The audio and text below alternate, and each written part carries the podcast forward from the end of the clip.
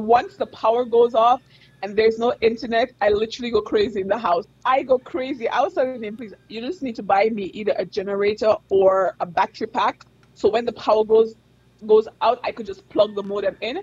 Oh there's, my god, Patrice. Sometimes I know exactly what you're going to say. Every single month, your bank account is overdrawn. The world is a business. A husband is what's left of a sweetheart after the nerve has been killed. Walking around blindly with dead eyes, following orders, not knowing what they do, not caring. Obey all rules! If you have selfish, ignorant citizens, you're going to get selfish, ignorant leaders. You mean like Democrats? Well, we both agree that must be the reason. Why not let the folks themselves ask for something that they like to hear? We are knee deep in a pool of stagnation. Ah, no, no, wait a minute, friends. You don't want to hear that, do you? Yeah. yeah. Hey guys, welcome to Objectively Incorrect. I'm here joined with Patrice Offray, certified life and marriage coach, inspirational speaker. Amazing, amazing. We were talking today about marriage, we were talking about infidelity, we were talking today about, man, a lot of relationship stuff. Patrice, welcome to the show. Thank you so much for having me. I'm so excited to be here today. It's gonna be awesome. All right, and you could reach Patrice. Patrice is a life coach and a marriage coach, and you could reach her. Um, her website is going live soon, very soon. So by the time you hear this, you might be able to log on. It's yes. www.patriceoffray.com, and Patrice is spelled P-A-T-R-I-C-E O-F-R-E. PatriceOffray.com. Yes. And they can also find me on social media under that same name on Facebook, LinkedIn, and um, YouTube at the same Patrice Offray. 100%. Patrice got his thing locked. 100. All right, so Patrice, before we even go deep into our discussion, we're gonna have a little fact or fiction, and today we're gonna be talking about the same social media. We're gonna have some facts about um, YouTube and internet and all kinds of stuff. So hopefully we learn something new today, right? Okay. All right. So I'm gonna give you five statements, one at a time, and you're gonna say if they're true or false. Ready? Okay. Yes. You're scared? You know me. You're not scared. You don't I don't know why I'm scared. I don't know why I'm scared. I'm like, oh my god. it, it's like it's like it's like drawing you right back to, to high school. It's like you're gonna be tested. Yeah. Uh, uh, yeah. yeah. It's, it, Every time you get tested, I like, oh my god. Yeah. It's okay. Let's go. it. Let's, let's do it. Go. Number one. Number one. 1 billion hours of video are watched on YouTube every day. 1 billion hours of video are watched on YouTube every day. True or false? That sounds like a lot. I would say um, false. It's true. It's true. Oh my yes, god. Yes, one billion hours. It's one ridiculous. Hours. billions of people, and if you have everyone on YouTube, one yeah. so, billion. One wow. billion hours. It's ridiculous. All right, number two. Netflix okay. is number two. No, Netflix is responsible for three percent of all global internet traffic. Netflix is responsible for three percent of all global internet traffic. True or false? I, I feel like he's responsible for more. false? It's false. You are right. It's responsible oh. for more. Yeah. Netflix is right. Netflix is also is, is is is responsible for fifteen percent of 15. all fifteen percent. It is ridiculous oh, wow. of that all ridiculous. global internet traffic. Netflix. Wow. That is crazy. All right, so you're one of two. Let's go. Number three. The majority of internet traffic is not generated by humans, but bots like Google and malware. The majority of internet traffic is not generated by humans, but bots like Google and malware. True or false? Um, I'm just like reading this one. True. It's true. Yes, you're right. It's true. Sixty-one point five percent Nearly two thirds oh. of all website visits are made by internet bots, a name given to a wide range of software applications that crawl and interact with the web on behalf of uh-huh. their human owner. That is 61%. Wow. So, so far, wow. we have 61% of the traffic is bots and 15% is Netflix. Wow. That is amazing. But I'm learning something new today. So everything else is 25% is really just everybody else squeezing into that. All right, number everybody four. Okay. So you're two of three. You only have to win one, have one more, and you win the game. right, number four. Awesome. 6% of the world's population has an internet addiction. 6% of the entire world's population has an internet addiction. True or false? Six percent. I feel like it's more, so I'll say false. It's actually true. It's 6%. it's I, I feel like 6%. it's. Even my little niece is addicted to the internet. Oh man, it's it's only proven. and she's only two years old. And the thing is, it and, you know, addiction has its. Of course, you know, it, addiction has to be like clinic. It's a clinical. It could be a clinical Ah, disease. yeah, okay so then, yeah. so you might you might you might have an affinity to the internet. We all do, but Okay. being having to go through withdrawal because you don't have the internet. Oh, okay, yes, yes, yes. yeah, yeah. So six percent is pretty high for those who cannot live without the internet. Number five. Uh-huh. this is the last one. India Okay. has more people using the internet than the entire population of the United States. India has more people using the internet than the entire population of the United States of America. True or false? Um, I don't know. I um um. Okay, let's put some logic behind it. Okay. Go ahead. Put some logic behind it. Uh, I don't know. True.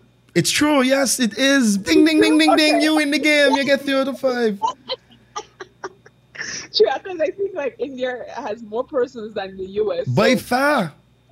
The, India Yeah, has so- 1.3 billion people. yeah, then they'll have more um, internet usage. That was like my logic behind that. It makes sense. So my first question to you, Patrice, is like, okay, wait, do you remember like the first time like you fell in love? Like, how did that first time happen? And it could be at any age. Like, when did you know that you were in love with somebody else? Well, um, the first time, well, you know, this at a certain age, you don't know if you fall in love, but I would say that, um, well, the first time I really fell in love with someone, it was like at the age of 13. 30? 13, one three. Oh, oh my God. I was like, what?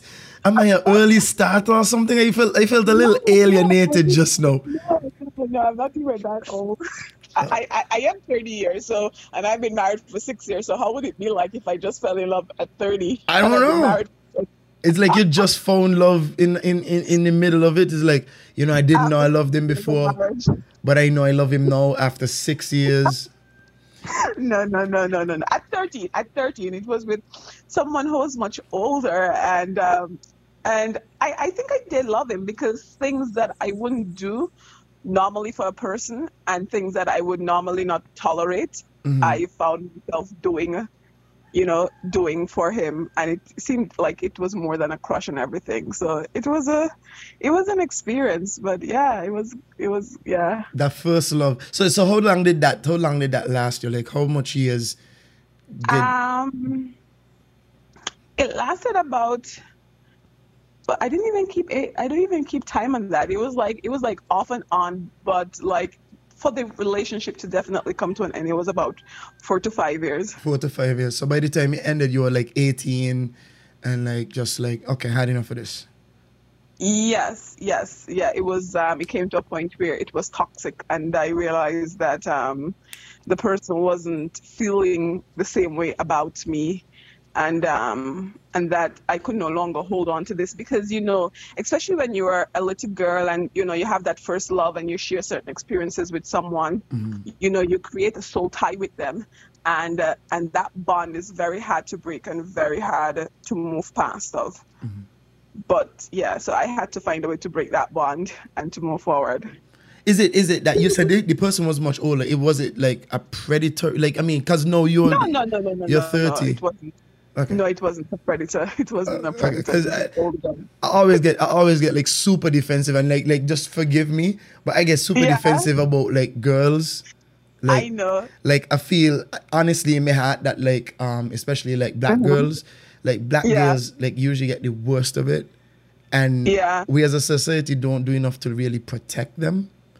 Yeah, we don't. No, no, no. It wasn't of such sort. He was he was older, couple years older, but not like greatly older. We were all teenagers in the same school and everything. Okay, so he wasn't like he was like yeah. 30 and you were like 13. No, no, no, no, no. Okay, that that No. makes me feel. It, and if it was that, that again, like if you if it was that, and and just saying Uh-huh. it was that, like if that was what it was, that's what it was. At least you hopefully Yeah. you've grown past it and you've kind of maybe could help somebody else who's who's Yeah. going through that. Because I know of a friend. I have a friend who, um, when she was twelve, um, Mm-hmm. she had an ongoing relationship with somebody who was nineteen, right? Mm-hmm. And how he treated her. I, again, he I don't think he treated her like again, it's predatory, but he how he treated her was was more like an object. You know what I mean? Usually, yeah. Usually in those cases it are because I've seen I, I know certain classmates and friends who are in such relationship and um, you know it's a matter of you having this person and they're vulnerable Mm-hmm. and that you can get away with certain things and you don't have to accept certain consequences whereas if you're with an older person if you know you go out and you cheat or you lie you know there are going to be consequences to your action but when you're dealing with a younger person there's not really much consequence you know you they will just be upset stop talking to you for two days you come and you put top up on your phone that's how it was back in the days you know Wow, yeah. you top up mm. the phone you top up the phone and you give them $20 lunch money and they calm down They can't right down. and the thing is that, you you're preying on the naivete because what they Yes. have is a bunch of feelings that they don't know how to like really deal with. Yes. And, yeah, and then they don't have, and then also they don't have an adult person that they can talk to because in the society that I grew up, like if you have a boyfriend at a certain age, you better don't let your mama find out because you're gonna get a whoop. E- You're gonna get a whooping. And it's so it's so, and that's why I say like it's so unfair because as a guy, Yeah. like I've had I've had relationships in in in my teenage years, maybe even before that. Like I- I, Mm-hmm. think the first time I ever fell for somebody, and I don't I wouldn't call it love now in retrospect, of course not, Yeah. because it was really infatuation, and I think I just really liked that person. But it was when I was in grade five. And Mm-hmm. I remember like just falling for this young lady. Like just I liked her so much. And I told my mom, like, me and this person are gonna get married and all this stuff, right? And my mother just found Yeah. it to be cute and like maybe even a little hilarious. That she, she, she you know, she nine year old, ten year old son is telling her that he's gonna get married to this person who she's never met, doesn't know, doesn't live Yeah. close by, you know, has no connection with, right? And I remember in grade five, like I we had a fear, right? You know, I, I think uh, I was I was going to virtual. I'm not virtual. I was going to Roman high, Roman primary school, um, which is now ACC. Yes. Um, but yeah, I was going I was going to that school, and um, one fear I was doing this this this video game booth. You know, the fear is to raise money for the school, and you you know, and I didn't talk to her or something. And the next day she was like, you know, we done. May want to see you no more. And I'm like, it was just so trivial, and my heart was legit. like I was broken. I was I was broken, Patrice. Yes, yes. So, Right. yeah, you like when you're at that age, it's just the little thing you um it's just the little thing that would make someone end the relationship with you because like I said, at that age you don't really know you like everything is basically driven on your emotions. Yes. So if you wake up today and you feel super high in love, then you're gonna be like lovey dovey. And if you wake up today not feeling so in love, you're like, well, I don't want to be with him no more. And then tomorrow it's like, you know, it, it's like a roller coaster. You keep going back around and around. And that's why like even like when it comes to the even the predatory thing like i i i am very defensive about it because Yeah. it's very it's almost like the bible says like you know unequally yoked and we usually see it as Yeah. like you know being in a different financial position or um mm-hmm. you know being with somebody who's not of your culture and so on. But it, it has so much more to do with just being on unequal footing. Like if you're a bus operator for say and you are having a relationship with a 15 year old girl the advantages that you have over that girl based on just experience you know financial security mm-hmm. you know y- mm-hmm. you there's no way that she would be able to to to to not necessarily fight back but there's no way that you would be able to level she cannot level with you you are superior Yeah, to her yeah.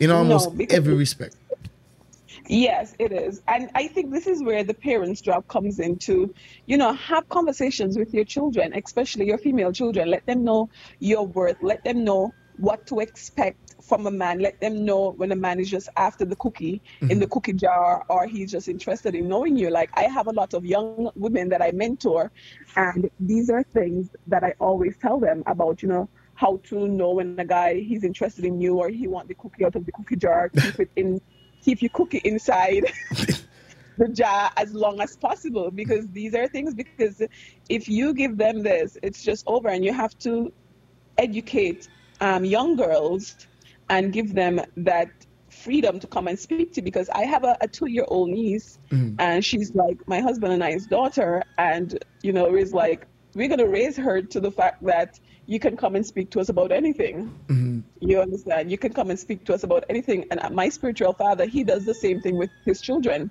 And they're like um, 14, 14. 16, 18. Yeah, and they can go and speak to them about absolutely anything. And as such, you know, they understand their worth. They understand what to expect from a man when they see certain things. You know, they already know how to identify, so they will not fall into that trap of um, being preyed upon. So I, sometimes it's just that lack is not is not everybody who get, but it's it's that lack of knowledge, is that lack of knowledge that really gets to us. Um, to, to us our would- yeah, to the small ones. But then again, some parents don't go and educate themselves about it. They just go off of the feeling like, oh, if you have any man, I'm gonna beat you, and I'm like, Exactly. it doesn't work, especially with this generation of Not at children. all. It does Not like beatings do not work. And the thing is also to like you, you the ability for you to police your children is also way more difficult now because back in the day, in our I don't know when I was when I was really young there were no cell phones, um, Uh-huh. right? So so what what Yeah. used to happen is you would have to go you would either have to use a phone phone. You know, which your parents Mm-hmm. Could a police landline. a landline, Yes. or you would have to like go out and meet this person. So Yeah. in terms of a Mm-hmm. parent being able to like police that child, it's much Uh-huh. it's much easier. Like the only time they're away from you really is when they go to school or sometimes they have Mm-hmm. like extra extracurricular activities, which again could present itself an opportunity for them to go out and do something you don't want them to do. But in this age, it is completely different.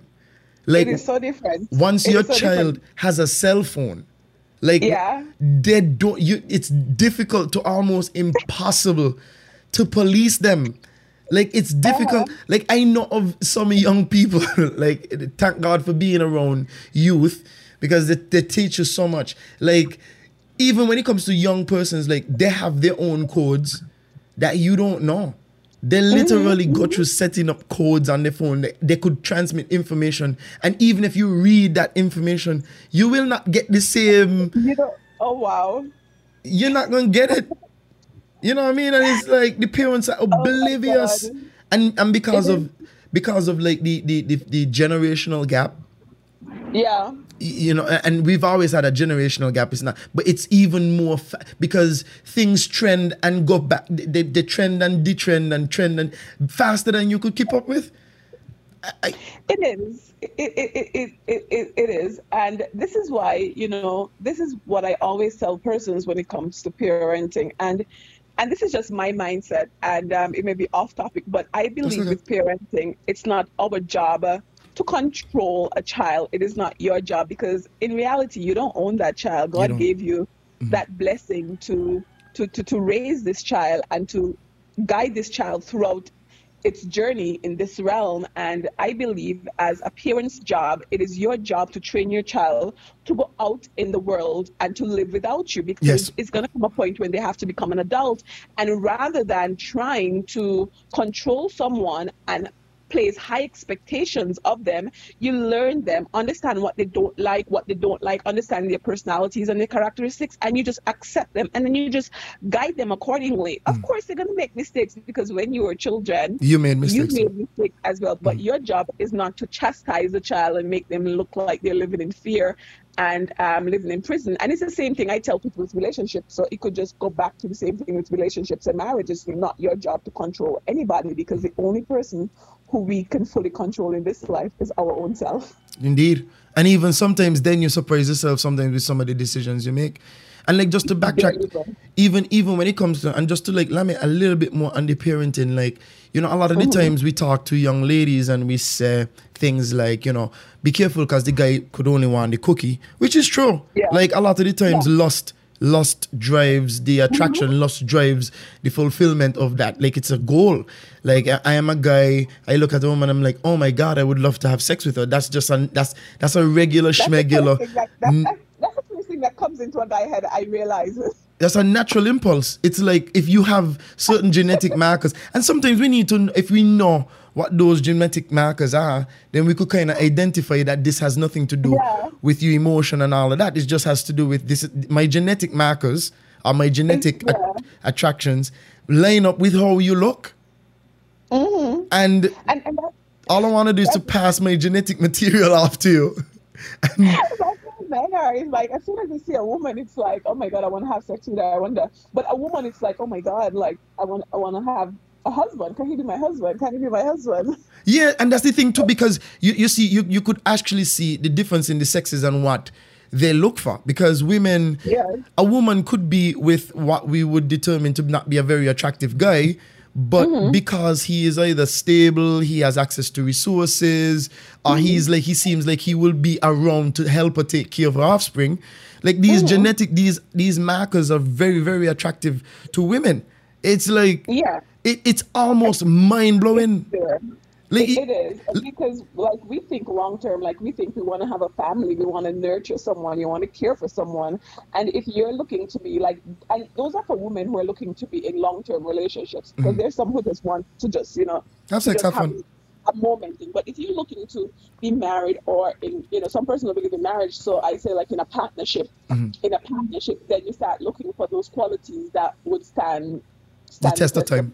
in the long term. You want someone who is stable. Like I was telling my husband the other day, and he called me. What did he call me? An intellectualist, because I was telling him like I am not attracted to. You know, you could come at me and you look nice, you have a nice body, you have a nice face, but I am not attracted to a, the man physical body. I am attracted to his intellect. Like I like an educated man, and not just educated, but someone who is smart, who knows how to make great decisions, and uh, you know, so you could like once you're intellectual, you're smart, you have book sense, street sense, you know how to make very good, profitable um, decisions, not just profitable in a finance sense, then you could be so ugly and fat. And, and just make sure you have confidence because I need to be the man who has confidence. You gotta be confident to be Patrice.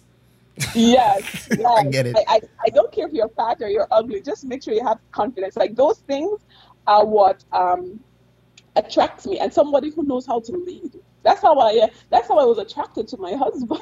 Uh-huh, because he knows how to lead. I love leaders. I love leaders. I like people. I don't care what you're leading, but just make sure that you believe in who you are, And you you're are- leading confidently. Yes, and you're leading confidently because I saw my husband, he was in Davis, and he was leading a group of people, medical students, because he was in medical school still. And I thought that he was a teacher the first time I saw him, but he didn't see me. And then the second time, you know, you know, we eventually talk on WhatsApp, and then I found out he was a student and he wasn't a teacher. I was like, oh, I thought you were the teacher because you're just here leading everybody. And that's what attracts you. That's what got you. that that's what attracts me. You know, you know that that's what really pulled me to him. And then you know he's not bad looking. He's a very handsome man. I tell him I don't even know why I married you because you're so handsome. Oh man. Look at you building up your base. That's a, like I always say, like women, women have a way they could generally they could build you up, they could build you build your base, or they could really break you from the core. You know, It- it's true. Like you know, he's handsome. You know he's handsome. It's just a joke I make with him, but you know he's, he's, he's a handsome guy.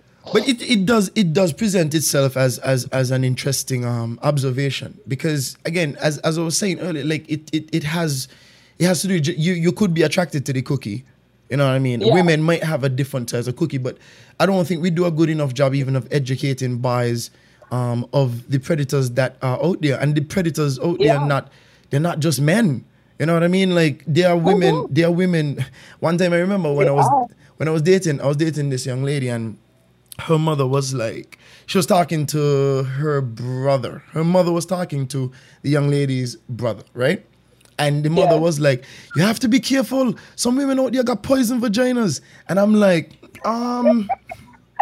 And at first, like I took it, I took it at face value as some women out there have STDs because I was young. I was like, I was 20 Uh-huh. right? And like I thought, like I thought it at face value, like some women have poison vaginas. But now, when I think about it, it's a completely different revelation to me. Like there are some women that their cookie is not just sexual. Their cookie is like to try to make sure that they take whatever they can from Yeah. you. Like Yeah. you, you might you might be a young man with some ambition, or you might be a young man who you know has some something of worth, and there are people Mm-hmm. who would target you, and literally all they're doing is to try to get whatever worth they can from you. That's all Yeah. they want. They don't want to be in love. They don't want to be in a long term anything unless you could continue to provide that valuable thing. And I think men, That, yeah. young men, are not necessarily tuned. So they go through happy go lucky. They stick their business anywhere. And, you know, they kind of go through life thinking that they're invincible and they're not. Like, No, they're done. I could tell you, even from from in my own personal experience, that the more relationships you have is as a guy, the more confused you get when you are when you are facing somebody who is valuable, because it's like it's a oh. it's a constant competition mm-hmm. in your mind, and it, mm-hmm. it's a flaw. Because imagine mm-hmm. I meet you, Patrice, and you're like you're awesome, you're completely amazing. You have flaws just like everybody else. You have your flaws. But for the most Yeah. case, you are 80 to 90% of what I want. Okay? But because you don't have 10, 10% that I've already been um, exposed to, like I start seeing you as less. Because it's like Yeah. Patrice has 90%, but she just doesn't have this these two qualities that this previous partner had had or Patrice is beautiful, but she's not. She doesn't have this specific asset that somebody I dated before had. Yeah, and, and I tend to see that a lot, and um, and then it, it causes persons to lose out. And this is what I tell people: before you go into a relationship, ask yourself, why do I want to be in a relationship? You understand? Do I just want to be in a relationship to have sex? Do I just want to be in a relationship to just have a friend to talk to? Because you could just have a friend to talk to. Do, am I just looking for a baby daddy or baby mama? Do I want do I want something short term? Is it do I want marriage? Like ask yourself what is it that you want and always take breaks between relationship. And then after you decide what type of relationship you want write down three goals three main things that that person must have in order for you to be with them. Those are three things and you, you you're not negating on those things. They cannot have one out of three two out of three. They must have all three. And once they have all three then they could make it to the next stage. And then that would help you to you know when you find somebody of value to really appreciate them and to really see the person and it will help you to narrow down to find what you want That is a that is an amazing exercise. That sounds like that sounds like a, a, workshop. Like let's do three Yeah. things, guys. The thing is, I know, I know, but but it, it works, and that's what I did because you know before I didn't get married, I was like I never wanted to get married because of what I've seen. Marriages they were like very toxic. I grew up with all toxic marriages around me, and I never wanted to get married until um I got saved and I was in the church. I still didn't want to get married, and then I saw how my pastor's marriage was, and then also you know, I call him my father now. I, another pastor, he's like my spiritual father, but he's more so like a father figure to me now. Mm-hmm. And I saw the mar- these two marriages, and I saw that they were such beautiful things, and marriage could be such beautiful, healthy thing. And I was like, well, okay, I want that. And then when I decided I want that, you know, I started doing some soul searching, started doing some stuff, and then you know, I, I'm always an intellectual person. So something that says just name three things you want in a person. And I listed those three things and I didn't compromise on those three things. And a lot of great guys came around mm-hmm. and some of them would have the one out of three. Some of them had the two out of three, but they just did not meet all three. And if you didn't meet all three, then I'm done. Like I am not wasting my time. wow, that is Like strict. Am, yes, uh-huh. because this is like marriage, relationships, they are like a business. You understand? Yes. But the only difference is that a business, you are in it to gain financial um, profitability. Whereas if you're looking for like a long-term relationship, you want more so of an emotional happiness. You want, you know, you want that intrinsic happiness. That's the profit from it. And you have to protect your heart. You just can't just jump into it and just expect it. You have to make sure you are getting what you want. You just don't go blindly and just choose anything. You go to the shop and you just take up any apple and hoping the apple would be the apple that you want. And then when mm. you reach home, you're upset because the apple is not the kind of apple that you want. you didn't check. You are the one who chose it. Yeah, you didn't check. And it's funny too because I I, I, I, more I so agree with the relationship is like a business um, analogy. Yeah. I, I believe that hundred percent, and I, I I think I believe it from the f- the figurative down to the literal down to the Yeah. spiritual everything. It's it's a business, it's an arrangement. Like yes, it is. And if you don't put things in place, or you don't have some form of like prospectus, like I this is what I would like to see, like Mhm. you're gonna go in blind and you're probably gonna end Yeah. up in a situation that's not you know conducive for happiness at all. And I don't even think that happiness is always the goal. Um sometimes I- again I could understand I could understand where you're coming from. Like you have to like, happiness, it- you have to that has to be a component, otherwise you wouldn't be very joyful. You'd yeah. be miserable, right? it's just not that happy all the time, but that inner peace where you know you you are at one with somebody, you guys could overcome something together. That's your important. family. That's you know, like you have, you have you, you have your family, like you have like at the end of the day, we all want to be in relationships and healthy relationships, whatever they want to be. We we long for that. Persons who say they don't long for that, then you know you need to deep, dig deeper into their past and what had occurred to them. But that's a different story. Mm. But most human beings, we long for relationships. When we were in, when we, when I was in school, I forgot the subject I was doing. I think I was doing my bachelor's degree, and we were talking about happiness. How do you measure happiness? And then, you know, it was shown that money would only make you happy up to a certain point. Point, yes. Mm. and then fall. But those things that brings long-term happiness was family. That came up a lot, like Mm. family and healthy marriages. Like that is something that was consistent all along, and the happiness would it, it would always increase. It would, and that is something that people long for. It doesn't matter how much money you have, what status you have. If you do not have that healthy family relationship, and and a healthy marriage or whatever it is, but relationships, that was something that stayed constant all the time. People need happy, healthy relationships. It's true. You know, it, it's it's funny that you bring up that because it, it's interesting. Like even in a prison, like Yeah. you are surrounded. Like I always use this analogy, but in prison you are surrounded. So you're surrounded by uh, murderers and thieves and rapists and so on. The worst thing that they could do to you is solitary mm. confinement. Now imagine Yeah. that. Like human beings are such social Yeah. creatures. One of the worst things mm-hmm. you could do is isolate us. Even if we're in a bad environment, Yeah. we would choose a bad mm-hmm. environment over isolation. over isolation because you could be in a bad environment and then you turn around and that environment is good. You've made an impact. Because I told persons, you can put two enemies in one room and then they will come out of that room best friends. Yes, it's possible. Yes. Because if you're forced, if you're forced to confront this Yeah. person, then more likely than not you're gonna see the good. And that's something that human beings do.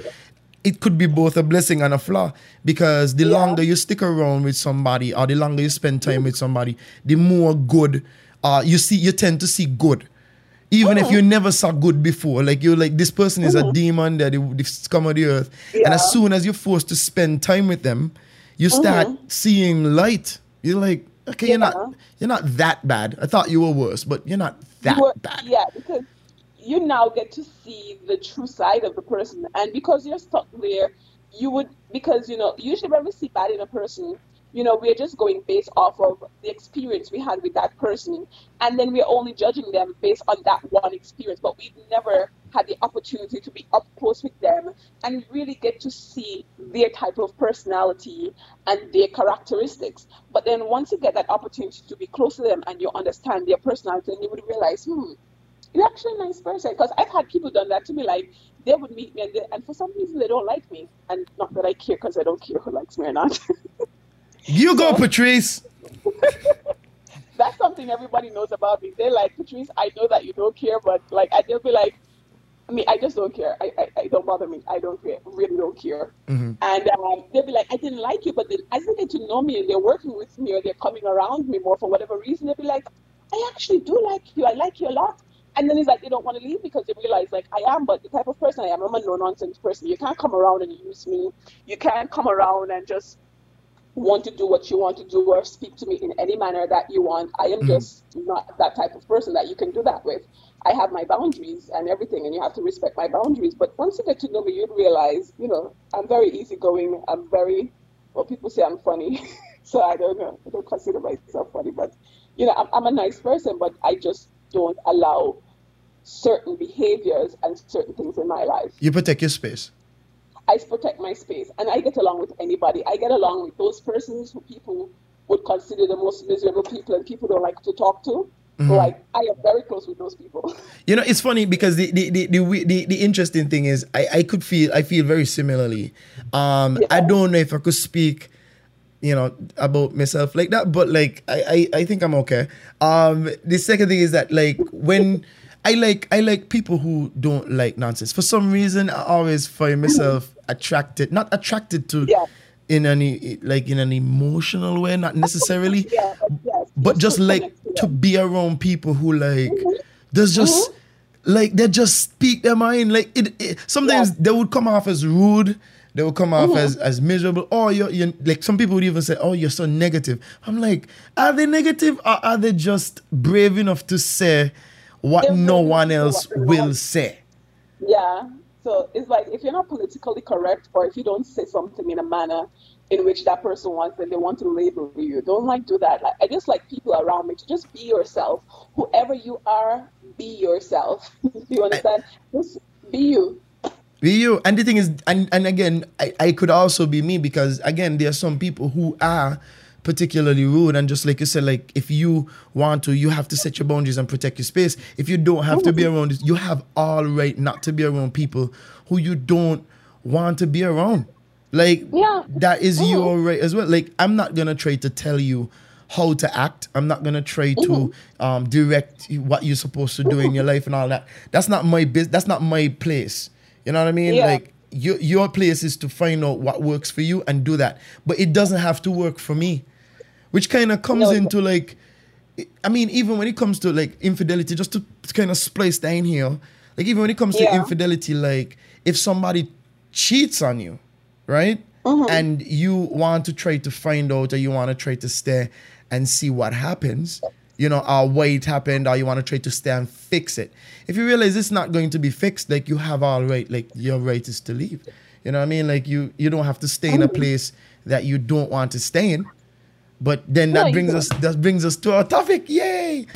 Um, but the thing is, I mean, before we even get into that, I have one question for you. Even before we get deep and deep dive into infidelity, like, Yeah.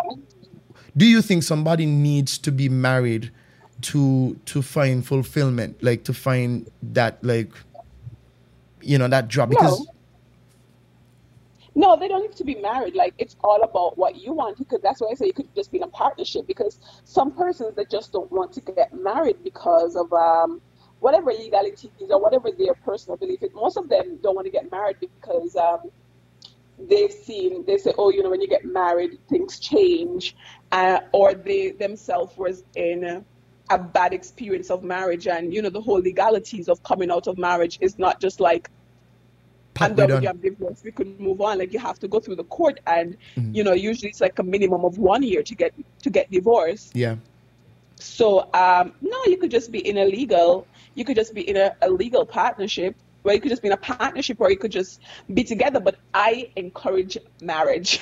why? I I encourage marriage, and it may sound weird, but this is just my personal belief. This is my personal belief, and I encourage marriage because, on the sense of financial issue, and um, I even encourage it more because of something I see a friend experience the other day. Because if you're going to invest with someone, you're going to build a house with them, you're going to put a bank account with them, whatever, you're going to get your finances entangled together the best, the safest way of protecting that when you guys are parting is through marriage. Because if you guys are not married, you don't really have full access to that person's um, assets or anything of such sort. You've invested in so much, and then after 20 years, you walk away with nothing because the court does not um, support your uncommon marriage, and the court does not support uncommon marriages here in St. Kitts. And I, I know someone, they've been with someone, they were with someone for like 25 years, and um, and their partner died. And their name was on all of the houses and all of the properties, everything. Both her and her partner name was on on um, all of the properties, and the partner died. And uh, you know, you would think that your name is on the property, so you automatically have access to that property, and it's automatically yours. But that was not the case. Well, we went Like- to next again or what? No, like you now find out like first you have to go to the court, and um, you would the the person who deceased, Mm. if they have children, they have claim to that property First, And- before you? before you. They have they have claim to that property, so they would have to come up, and they would have to prove like you know if they have any children, any children, they have claim to that property, and then the courts will now decide how the property gets split. Wow. And all the time until the courts decide, you do not have any right to that property. Wow. So, so from a legal perspective, marriage is safe. I always figured that much. From Um, a legal perspective and a finance, this is just me always. I always put myself in a position where, okay, if I'm going to invest with you, I'm going to do something with you, like, unless you're not my husband legally, or if you don't want to call it husband, you want to call it a legal partnership, unless the law does not recognizes our relationship, Mhm. then I am not going to get my finances and Tied my in it. personal assets entangled with yours. Yours is over there and mine is over there. You want to build a house? You build a house. It's in your name. I build a house. It's in my name. It's simple. It's just like that. But the thing is, I, do you do you have you found that like even even beyond the legal preface of it, um, because it, the legal preface it works it works two ways because if say you are you are the breadwinner, say you are the one who makes most of the money, right? Uh-huh. Um, and you get married to you have your husband, and he's not necessarily working per se. He's mostly home and whatever. When you're married to that person, you're you're, you're linked to that person. If you have to get a divorce, if one person wants a divorce, then the, the law tends to have a, a, a possibility to split it more or less down the middle, right? Yeah, Yeah. well, yeah, whatever you guys accumulate together depends on where you are in the world. Whatever you guys accumulate together in that time of being married, then it splits in the middle or it splits however if you don't have an alimony. But if I had a house before I came in or my husband had a house before the marriage, then I don't have access to that during the divorce. But that's this that's the interesting thing because sometimes even with banks and financial institutions, they also like marriage. They like marriage as a preface to to to to having that trust in you to do what you need Yeah. to do. So for example, like I might be on an upward. So say I am making fifty thousand dollars a month. I would love to make fifty thousand dollars a month, by. But anyway, if if I, it would be awesome. Um, if I was making fifty thousand dollars a month before I met you, right? And uh, for whatever reason, and then I, I, I'm saying this wrong. I was making three thousand dollars a month before I met you, but I was in a job that would give me some some amount of upward mobility. We get together, we get married, and the bank says, "Okay, you guys, we're gonna give you a loan because you're married, you're together, it's two estates in one." All right, great. Then you start making fifty thousand dollars. Bam, bam, bam. You realize you're starting to make fifty thousand dollars during the time that you are with your wife mm-hmm. right? And you have the property now because you were the bank gave you the loan because you have a union. Banks love unions. I mm-hmm. Didn't notice until I was um, much into my old age. but anyway, they love unions. So now you're on an upward mobility. You were on an upward mobility before, but now this person who doesn't work is now entitled to half of what you have. Yeah. So it, it's it, what, what I'm asking and what I'm getting at is that sometimes that security works well or works amazingly for the person who makes less in the relationship, whereas it doesn't necessarily work as a benefit to the person who does who makes more. Yeah. Well, then, you know, it's all about having a good lawyer at the end of the day. It's all about having a good life. That's- that's- Let's just end it here. It's all about having a fantastic lawyer at the end of the day. I almost At the end of the day. I almost think almost think. sometimes it's also to about how the system works because when it comes to um when it comes to dividing uh, marital assets and so on, like Uh-huh. if if you're if you're a woman in this case, you do have a lot of leverage. Mm-hmm. It, it doesn't even matter your financial income. It just you have so much. I don't know if it's emotional leverage or it's just you know the court tends to you know just kind of lean over to the woman's side. because you know the woman we're the one who would usually get everything done and, and you, would, you, you would even get more in your favor if you have children but like i Exactly. said at the end of the day, all you need is a good lawyer Is all good you need is a good lawyer because i've known people they had good lawyers and they were supposed to lose and they did not lose all because of a fantastic lawyer so get a fantastic lawyer and that's a that's a good chunk of change there. And that, and, and again, all I'm getting at is saying that, like in terms of marriage, it's become far less attractive. Like even from and it's far less attractive doesn't mean that it's not attractive, but it's just less attractive. Yeah, it's less attractive because you know persons are no longer. Um, uh, well, I think uh, it could probably be the same how it was all the same because of infidelity. And I think infidelity has always occurred in marriage. It's just now now it's being broadcast. You have mm-hmm. social media where persons could go and express things or you could post things. But infidel, infidelity has happened. It's just now more exposed, and because it's it's being exposed, then um, that's what makes it unattractive. And one thing I find with infidelity is that once a partner cheats, the first thing most persons tell you to do is to get rid of him. Get rid of him. Get Leave. rid of him or get rid of her. More fish in the sea. Yeah, and then when I have clients coming to me, you know, especially women, because you know I'm a marriage mentor, and you know, persons will come to me to fix their their marriages, and when they come to me, it doesn't like their husband cheated, their husband did this, but they still want. Their friends are telling them to leave, get rid of him.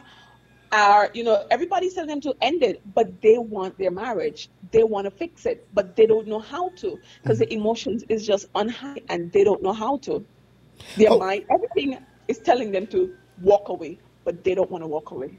And that's the thing too, because it, when when it comes to cheating, like I mean, if we're gonna sit down and kind of decode it, like yeah, like how I mean, seeing that you've been you've you've seen a lot of situations and so on what is the what is usually the common thread here? Like somebody said the guy the guy is is cheating on his wife, right? Mm-hmm. Pick up from there. How does it normally go? She finds out that he's cheating. Well, okay then. Then what? The guy, you know, you know, you find out that your your spouse is cheating. Typically, is what when I see in St. Kitts, not even in St. Kitts, but in in most cases everywhere, you know, you find out your husband is cheating. You you like you go into a state or some person you go into a state of shock 1st mm-hmm. like you're denying it you're denying it like you can't believe it or some persons they get automatically angry especially if it's something you've been following for a while or you've been having your intuition and you've been doing some some digging so you could go into a state of shock or you could go into a state of anger mm-hmm. and then you know when you're angry you say things and then that man or that woman who was cheated, they are already on a defense side. Mm-hmm. And then you throw in anger at someone. And if you throw anger at anybody, it's never going to go good. It is never going to go well. So then you go into that state of shock and anger. And the next thing, you know, you're denying, you're angry, then you start blaming yourself. There's so much emotion that goes on in somebody in that feeling of um, of feeling betrayed mm-hmm. because you put so much trust and your expectations are are let down. So it's like your emotions are a roller coaster. You don't know how you feel. I've heard some persons um, describe that feeling of betrayal, like a part of them died. Oh, you know, you feel a sense of death because that person who you believed in, they're no longer that person who you thought that they were. Mm. You understand? So you, you're just there dumbfounded. You don't even know.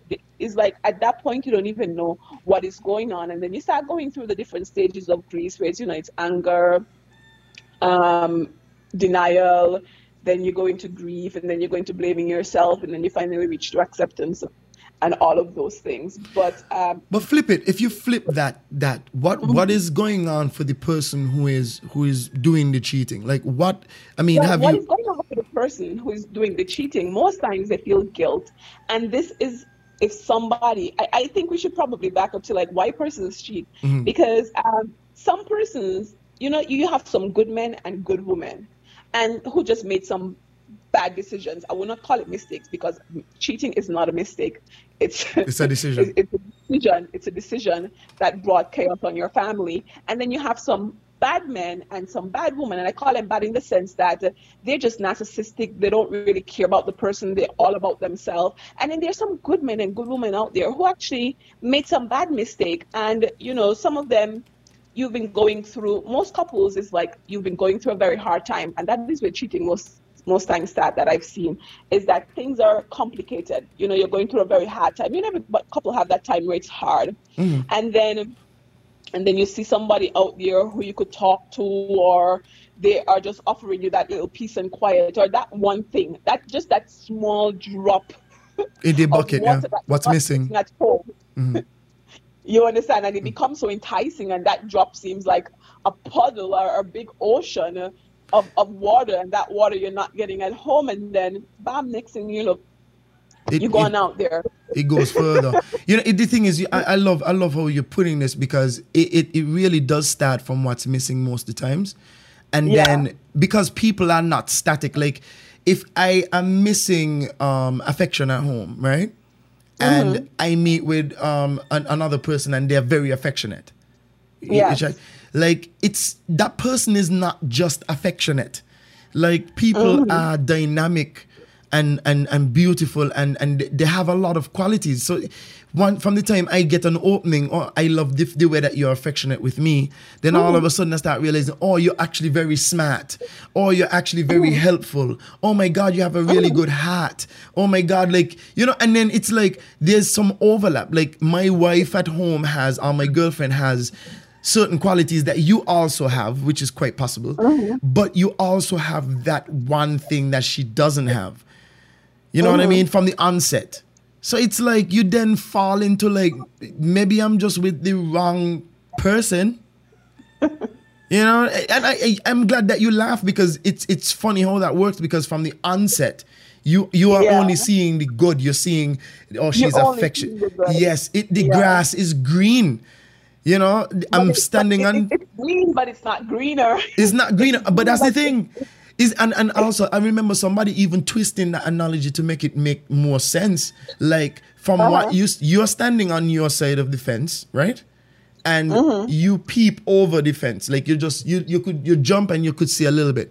And from what you see, the grass is green. But because of how the fence is, you're not seeing right underneath the fence. Yes. And There that could go, be you're not seeing every black, part. brown, or whatever the case is. Yes. You know, Yes. you only see in the green part. But then the, the, the side of your fence that you're on, you could see everything. Mhm. So you could I've see the green. analogy. It's beautiful. So it's all about it's all about your positioning and and where you are. But you know, I always said the main cause of infidelity is selfishness. It comes down to the point where your individual desire becomes greater than the team desire.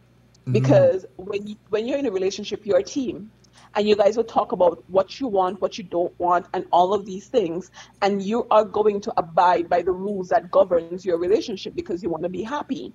And then when your desires become greater, for whatever reason, that's selfishness. So then you choose to be like, well, I don't care about how she feels. I'm just going to do me and deal with the consequences afterwards. But what about what about what about the the um because I mean it's a partnership.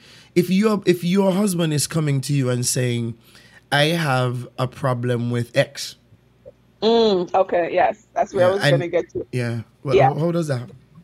Well, if you and then this is something that also um and then that is also selfishness on the other person's side if it's the woman who was cheated on because that's what I'm saying. At the end of the day it's selfishness and it's um it's it's it's lack of maturity because if your spouse is coming to you and telling you that hey I don't like the way you're speaking to me stop talking to me that way. You know I don't like when you're using these um these words to describe me. I'm not a donkey because this is a lot of things you hear men complain about the way that women speak to them and especially in St. Kitts and the Caribbean, the way that women speak to men, it is Is demeaning. it is, it is very demeaning. And I did not realize that until I was married to an African because I grew up in a house where my aunt spoke to men like that. And that's how I knew how to speak to men. And that's how I spoke to men all the time until I met my husband.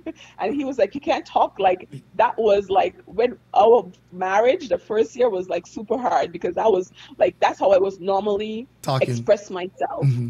And then he was like, That is not acceptable. It is not acceptable. And I had to go and find me an African friend. To to learn. To learn like my one of my best friends she's an african and she and i became good because i needed to know how to deal with an african man because i had no clue Wow. had no clue because I felt like he was trying to change me. I felt like he was. I, I, I just felt like it was not gonna work because it was like it's so different because in our culture, women are dominant. I grew up in a house where the woman is dominant. I've seen it all. Like we're the boss. We run the house. We take care of everything. And then now my husband come from the culture where the man is dominant. You have to respect your man. You have to make sure you express yourself to him in a certain In manner, like like his word is final and all of those things. And then I'm like, bam, we're clashing. Like he knows he loves me. He knows he want to be with me. I know I love him. I know I want to be with him. But we just have this clash of uh, how we view things and who role is what role and. Let me ask you. This this this is very interesting to me. It's very very interesting to me. Yeah. I, and I want to ask you something just for just to, to to see. In a relationship, does there is is it required that there has to be a dominant person? Well, I would at, at the end of the day, in any relationship, any team, you're always need a leader. A team without a leader is going to go to destruction because you don't have somebody to make a final decision. So, to me, a team always need a leader. So, if you're in a relationship, you need a leader to somebody to say, okay, this is final, this is what we're going to go with. But not that that person is going to be there with a whip and whatever the decision is final, you're not allowed to contribute. Because, you know, my husband, he is the leader of um, my marriage. Mm. And he's not just going to make decisions like that. Like we convey with each other, this is what, you know, we want to do. This is what he wants to do. He's going to hear my opinion. And, you know, at the end of the day, I allow him to make I allow him to make that decision. If the decision he's going to make is something that I really, really, really don't like, then I'm going to express it to him and see if we could come up with a different alternative. Because mm. it still it still comes into to being a partnership in itself, but in terms of you you do you give him the the the ability or you you, you submit the ability for him to make I a final decision my, yes to make the final decision. And there in some cases where he in some cases he allow me to make the final decision. That's the thing it's kind of interesting because i i yeah. I, I i don't know if i came up in in a different way um, uh-huh. And this might be because of how I observe my parents. But I didn't come up like this. Eh? I did not come up. Like oh, this. oh wow! This is an adjustment. Okay. I did not. I did not. I did not nowhere close to whatever. My the way I come up is that my you, the woman because my aunt was the boss of the house. She's the boss of the house. Whatever he said goes. Bam. Final. If she doesn't like it, you're gonna get some negative words behind it. Uh, and she gonna she gonna tell. But then she, she's not necessarily partnering with you. Did did she did your aunt have like did you have an uncle that was married to your aunt? Did you have a uh, aunt that no, had a like, well, well, well, that's what I see with her in her relationship. That's what I saw oh. in her oh. relationship.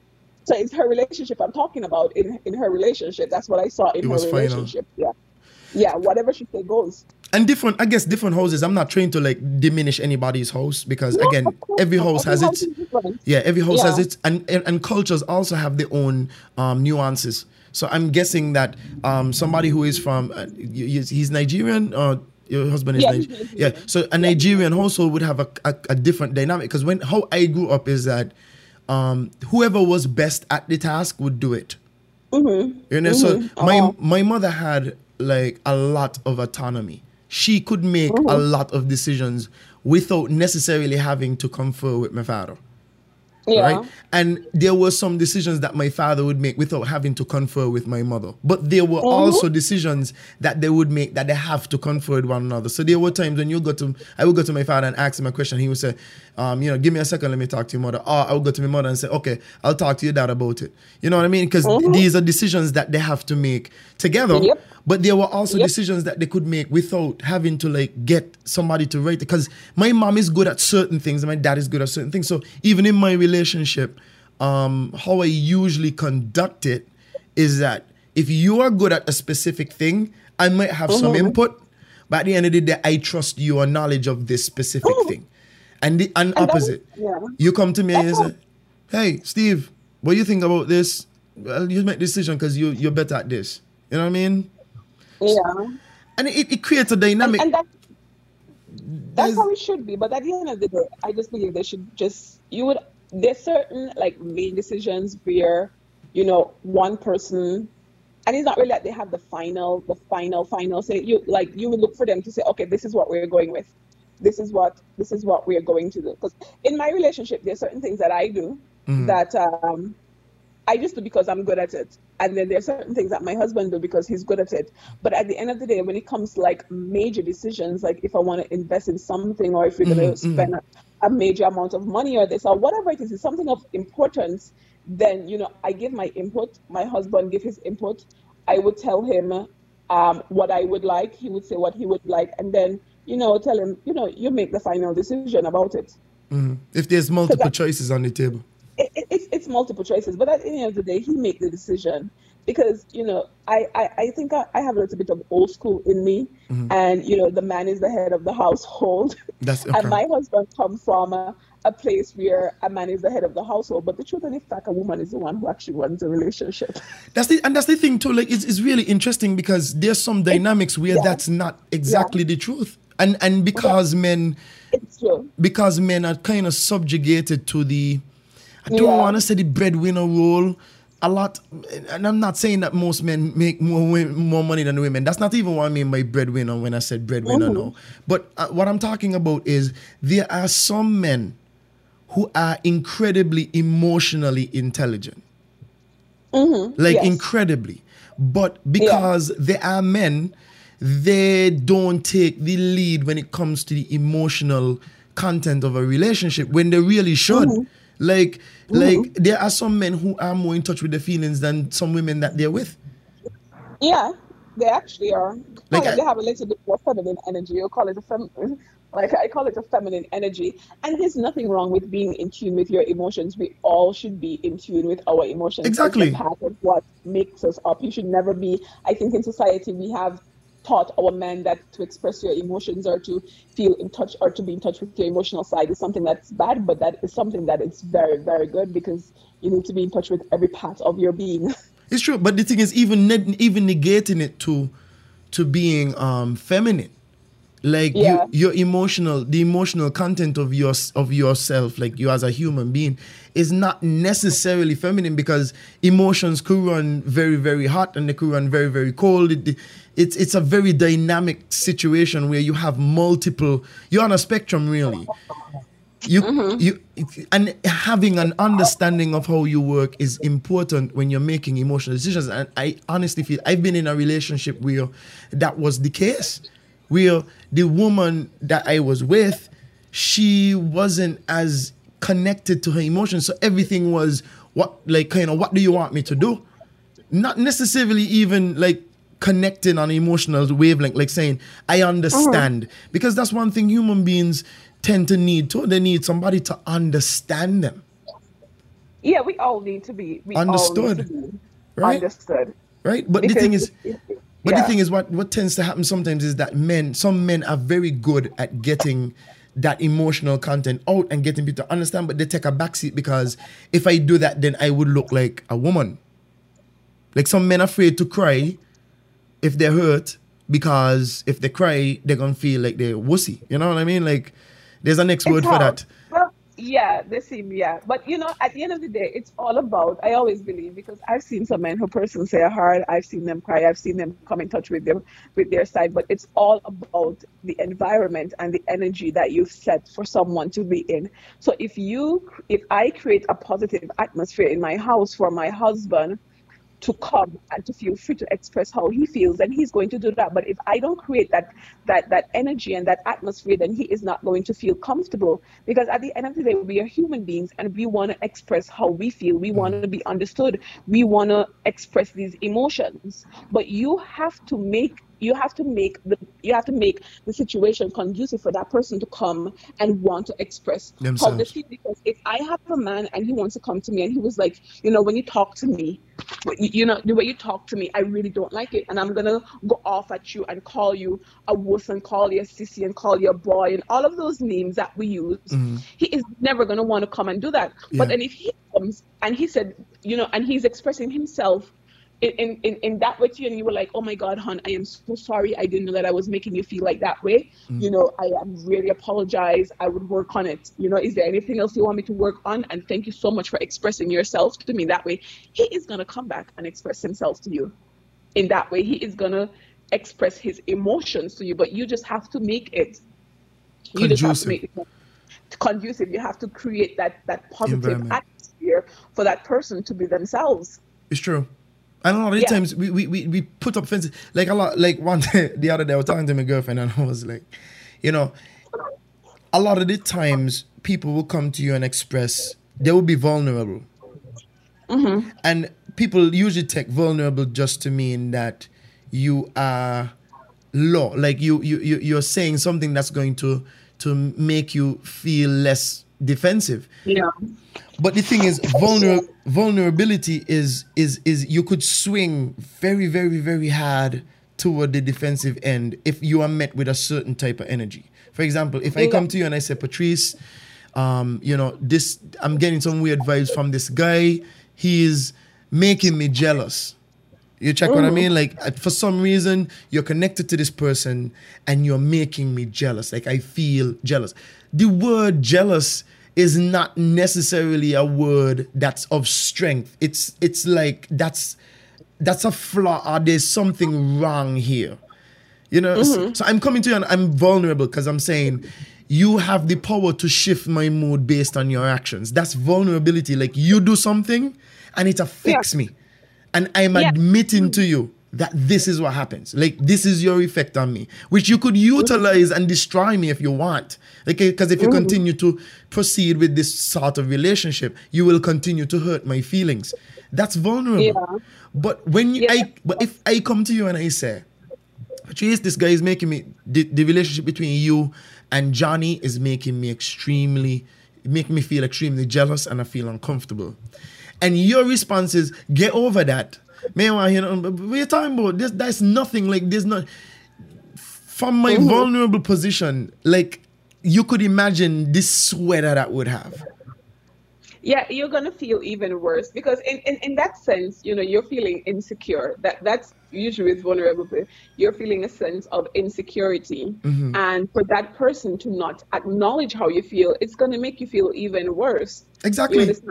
And this is like and this is what i just say in relationships and this is my mindset and this you know these are things that i've learned that i've learned throughout my life and um you know, usually when I would say certain things to people, they look at me because, you know, it's another level of knowledge. And at the end, I believe in this life, we are all responsible for whatever happens in our lives.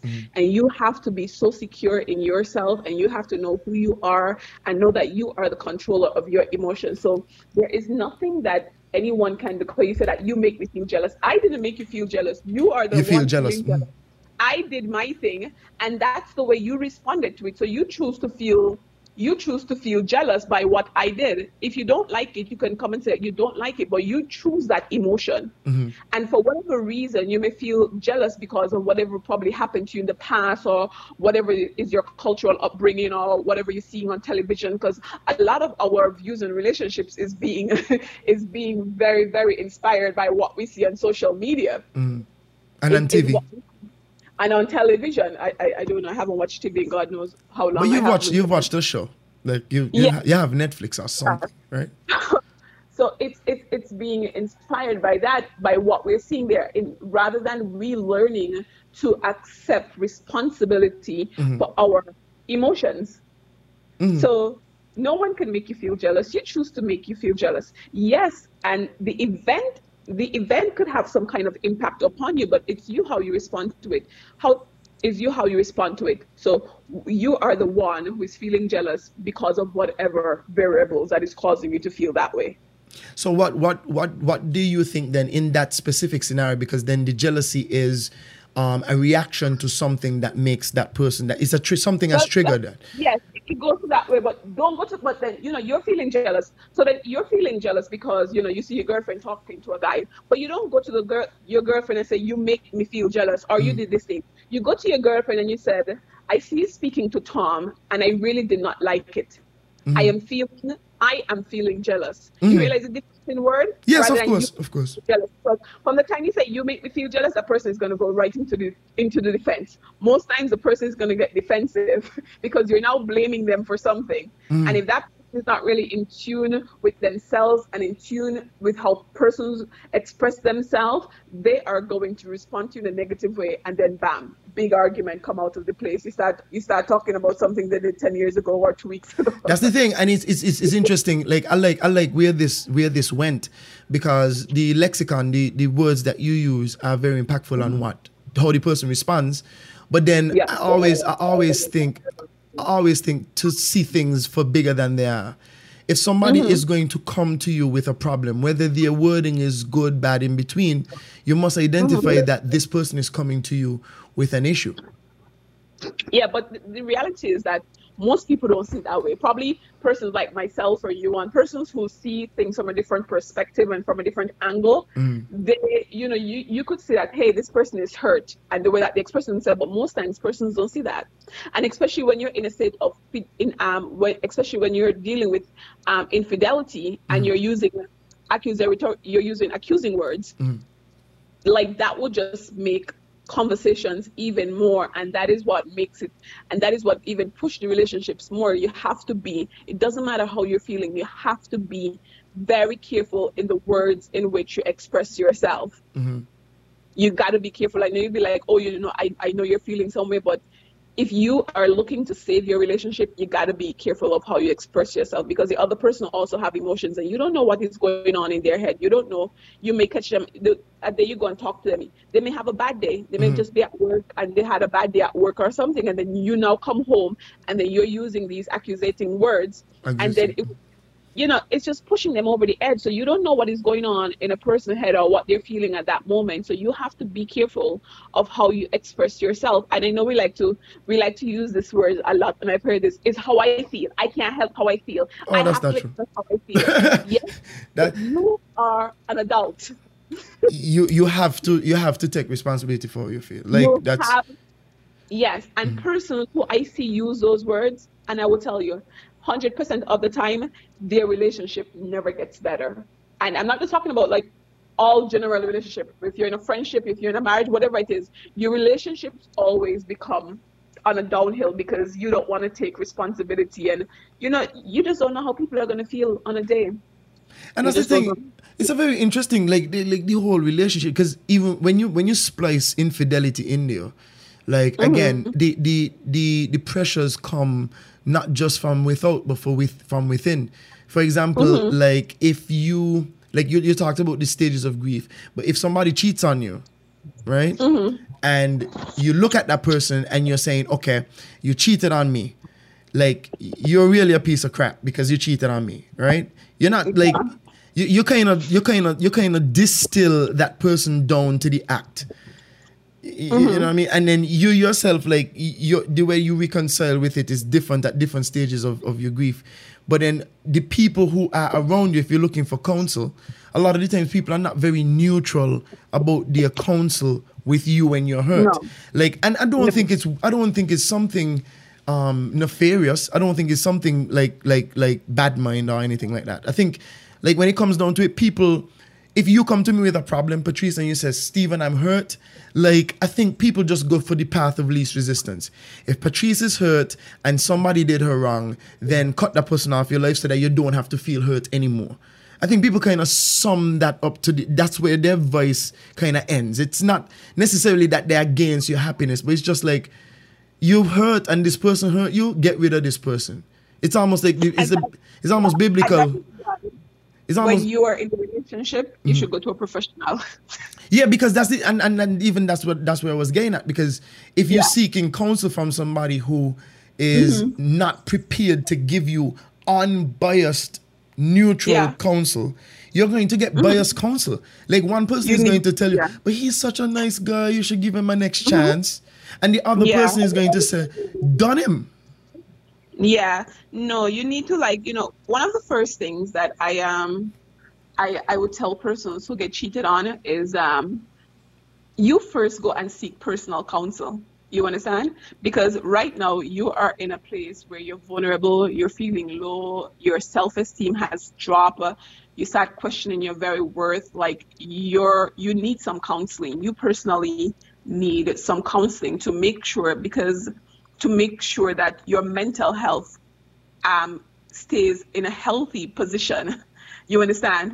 And then if you want to fix the relationship, and then you know the, the the counselor, the coach, because like when you come to me and you come to me say you want to fix the relationship, I'm you're gonna come. I will let you talk the first session. You will talk and you will say all of you, the negative things about your partner, all that they would not do, and then in the second session we're now gonna turn and look at you because you cannot fix somebody. The only thing you can do is is look at you, look at you and see how you contributed to this event and what you could do differently. This is if you want to fix it. Because as I say, if you don't want to fix it, then to the hell with it, throw it out the window. You're perfect. Not wrong with you. Is there is You're there perfect. is there is there any? Because I, I looked at a video the other day. Um, this lady was talking about the same thing, infidelity and and so on. I made research for this show for the episode, and Mm-hmm. what she was saying is that before you just like up and leave, like you Mm-hmm. should you should do some some semblance of um of of evaluation. You know what I mean? Like yes, you need to evaluate yourself. you need to evaluate yourself and you probably need to like look look at this relationship and kind of look at what lessons need to be learned from this relationship Yeah. and if there's a possibility to fix it because the fixing it the fixing it thing is not all on you.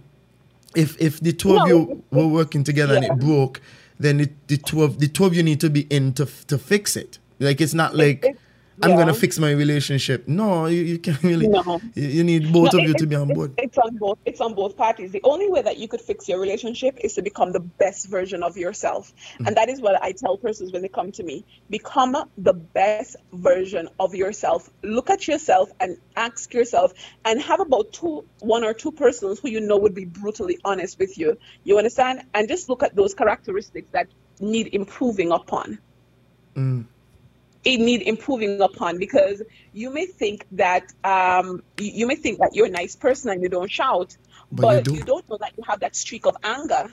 And then when you get upset, you just you blindly and you go off.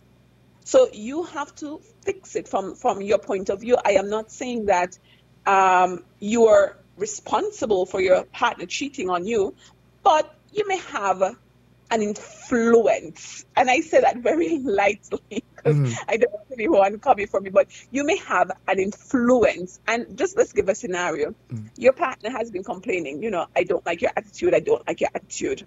You know, I don't like the way you express yourself to me. L- let's put yourself in that person's shoe. If you're with somebody and they're constantly making you feel bad about yourself, mm. You understand? They're constantly making you feel bad about yourself. You love them, you want to be with them, you've been expressing to them, and they're saying, Oh, I don't speak to you anyway, I don't speak to you. They're not acknowledging you and they're not making any effort. And then you go out there and you see someone else who is who- is um not making you feel bad about yourself and expressing the way that um you like you prefer themselves in the manner in which you prefer, Mm. eventually you, you human nature You're gonna that gravitate to that you person. are going to gravitate to that thing Yeah. and when you gravitate to that thing you didn't start off with the intention of cheating but um because you're not getting it at home eventually you fall into cheating you made that decision that's a choice that you make Mm. because you could have choose to run from that person run fast fast fast and don't look back but it it was just easier to fall Yes, that's the thing. run. You're right. I like that word that you use, easier, because it's Yeah. easier. A lot of the times, cheating, the, the, the- It's easy. it's easy. It's it's It's easy. it's the path. It's almost like a path Yeah. of um. Of, of, of least resistance in terms of yes, there's Yeah. supposed to be resistance in terms of breaking. Mm-hmm. up your long term relationship, but a lot of cheaters don't want to break up the relationship. No, it's easier to just cheat than to fix at what is home. And sometimes it's hard. And, you know, and um, sometimes it's hard to fix at home because the other person is not um, is, is not compliant and they don't think trained. that something is wrong with them. They don't think they think that they're Miss Perfect or Mr. Perfect because women cheat too. Women cheat a lot. Yeah, yeah, they do. they think they think that they are Miss Perfect or Mr. Perfect, but sometimes when somebody cheats, it causes you to wake up and look at yourself. It does. It does. Yeah. I've been cheated on at least twice, like not not even Yeah. just twice, but by two people, and it was completely Yeah. different parts of my life. But at Yeah. the same time, each one of them kicked me in the behind. Yeah. It causes you to look at yourself because when I was cheated on in the past, and you know, when I- when I did had a conversation with the person, you know, he's like, Patrice, you're a great girl, you're this, you're that, and all of these things, but you just you just disrespectful. You just don't know how to speak to a man. You wanna you wanna speak as if you're a man. Yeah. Wow. Yeah. Uh-huh.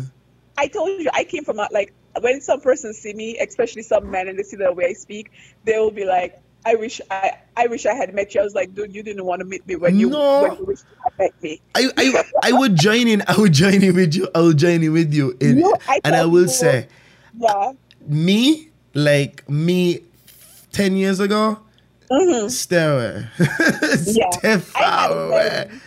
I had a very, and I always tell people if I could change, you can change. Because when I look back at myself as how I was with the knowledge that I have now, sometimes I feel so embarrassed. But I said, you know what? I am not because that is what made me. And it was because of how I grew up. Because I chose that pathway because I grew up mostly with my, well, my aunt. I call her my aunt. And, um, and she is a no nonsense woman. No man can come and walk over her and use her and abuse her and and beat her. Instead, she will do the abusing and the beating. And then on the other side, I saw men came into my mother's life and abuse her, mm. like physically abuse her, you know, cheated on her, and she would always run to my aunt for help. My aunt would have to be the one who to go and rescue her, wanting to fight the men, defending her because you know my mother was a soft-spoken woman. She didn't really express herself like that. And I saw men use her, and I was like, I could never be like her. I would be like my aunt. Instead of men beating me, I would beat them. No man would ever tell tell me what to do.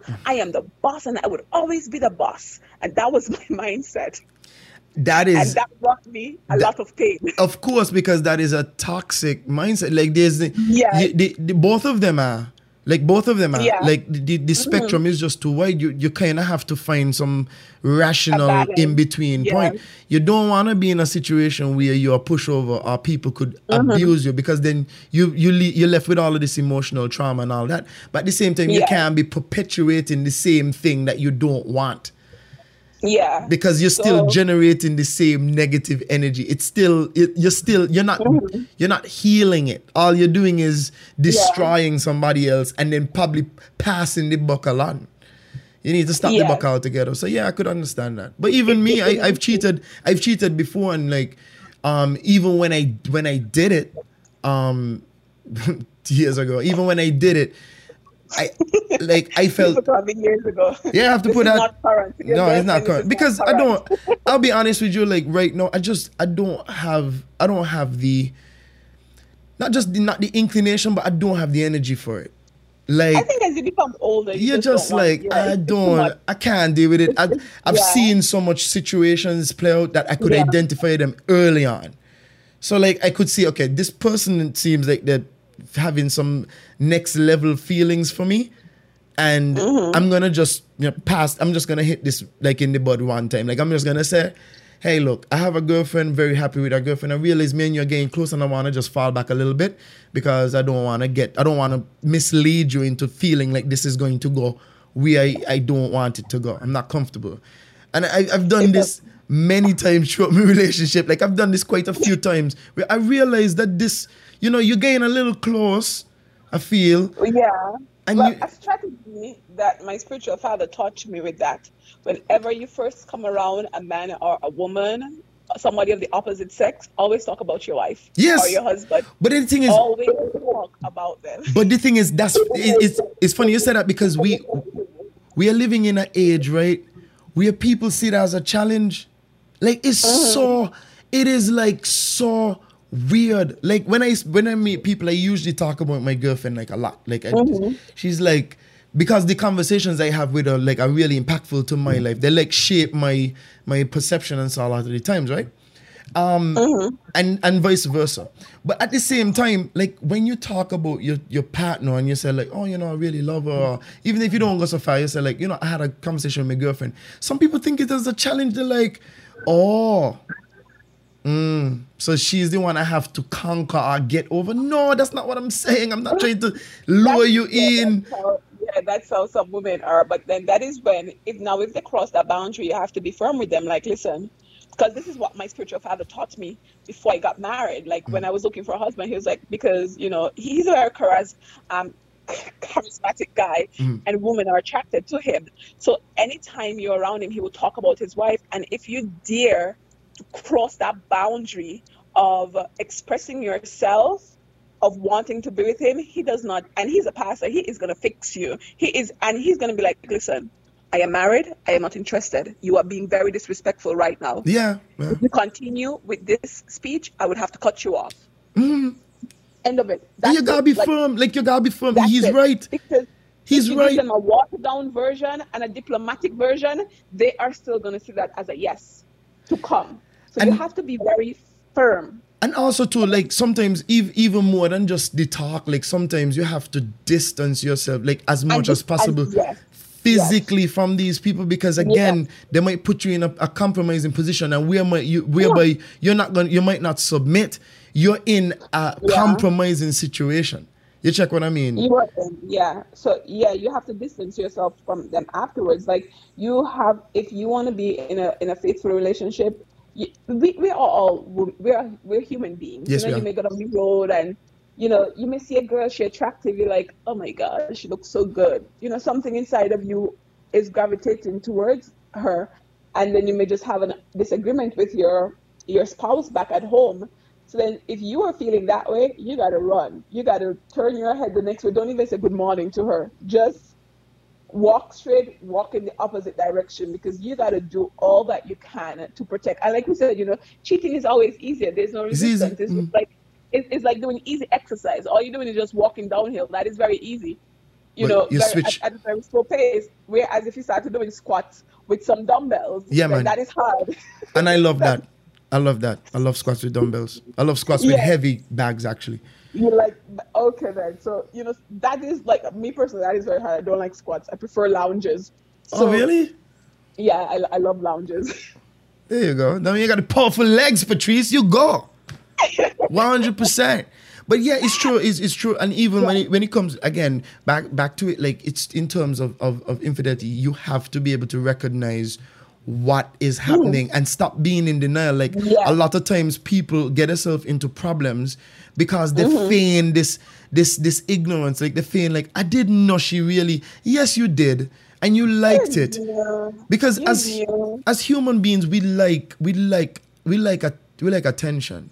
We like we love Yeah. it. Like we love being the focal point of something at some point. Some people don't like to be in the spotlight, but everybody likes to be the focal point of something at some point in time. Mm-hmm. All right? And if somebody is going, going to gush over you and give you that sort of like focus that you might not be getting elsewhere, like it's very easy to just comply because they're not resisting you in a in a mm-hmm. relationship you're gonna go through like I, I don't let me not say you're gonna go through you're the professional in a relationship i found that i i go through like phases Well, not because I'm a professional. I can go through things. I'm still human. I know, right? Like you go through Yeah. you, you go through phases, and some of the phases are pretty get difficult. Like Yeah. they're pretty hard. Like you butt heads sometimes. You you don't agree hundred percent of the Mm. Yeah. time. Sometimes Yes. like you're completely against what they're trying to tell you to do, um, Uh-huh. and you, it it becomes a debate slash argument slash something, and you don't agree. And then sometimes even if you come together and you say, okay, look, I made a mistake, I said something that you didn't like, and so on and so on. There's still some some sort of residual. There might be some residual There feelings. that- yes. You that can- you- is the joke too. You still feel hurt. It, it'll take yeah. time to heal, right? But Yes. like during that period, Satan himself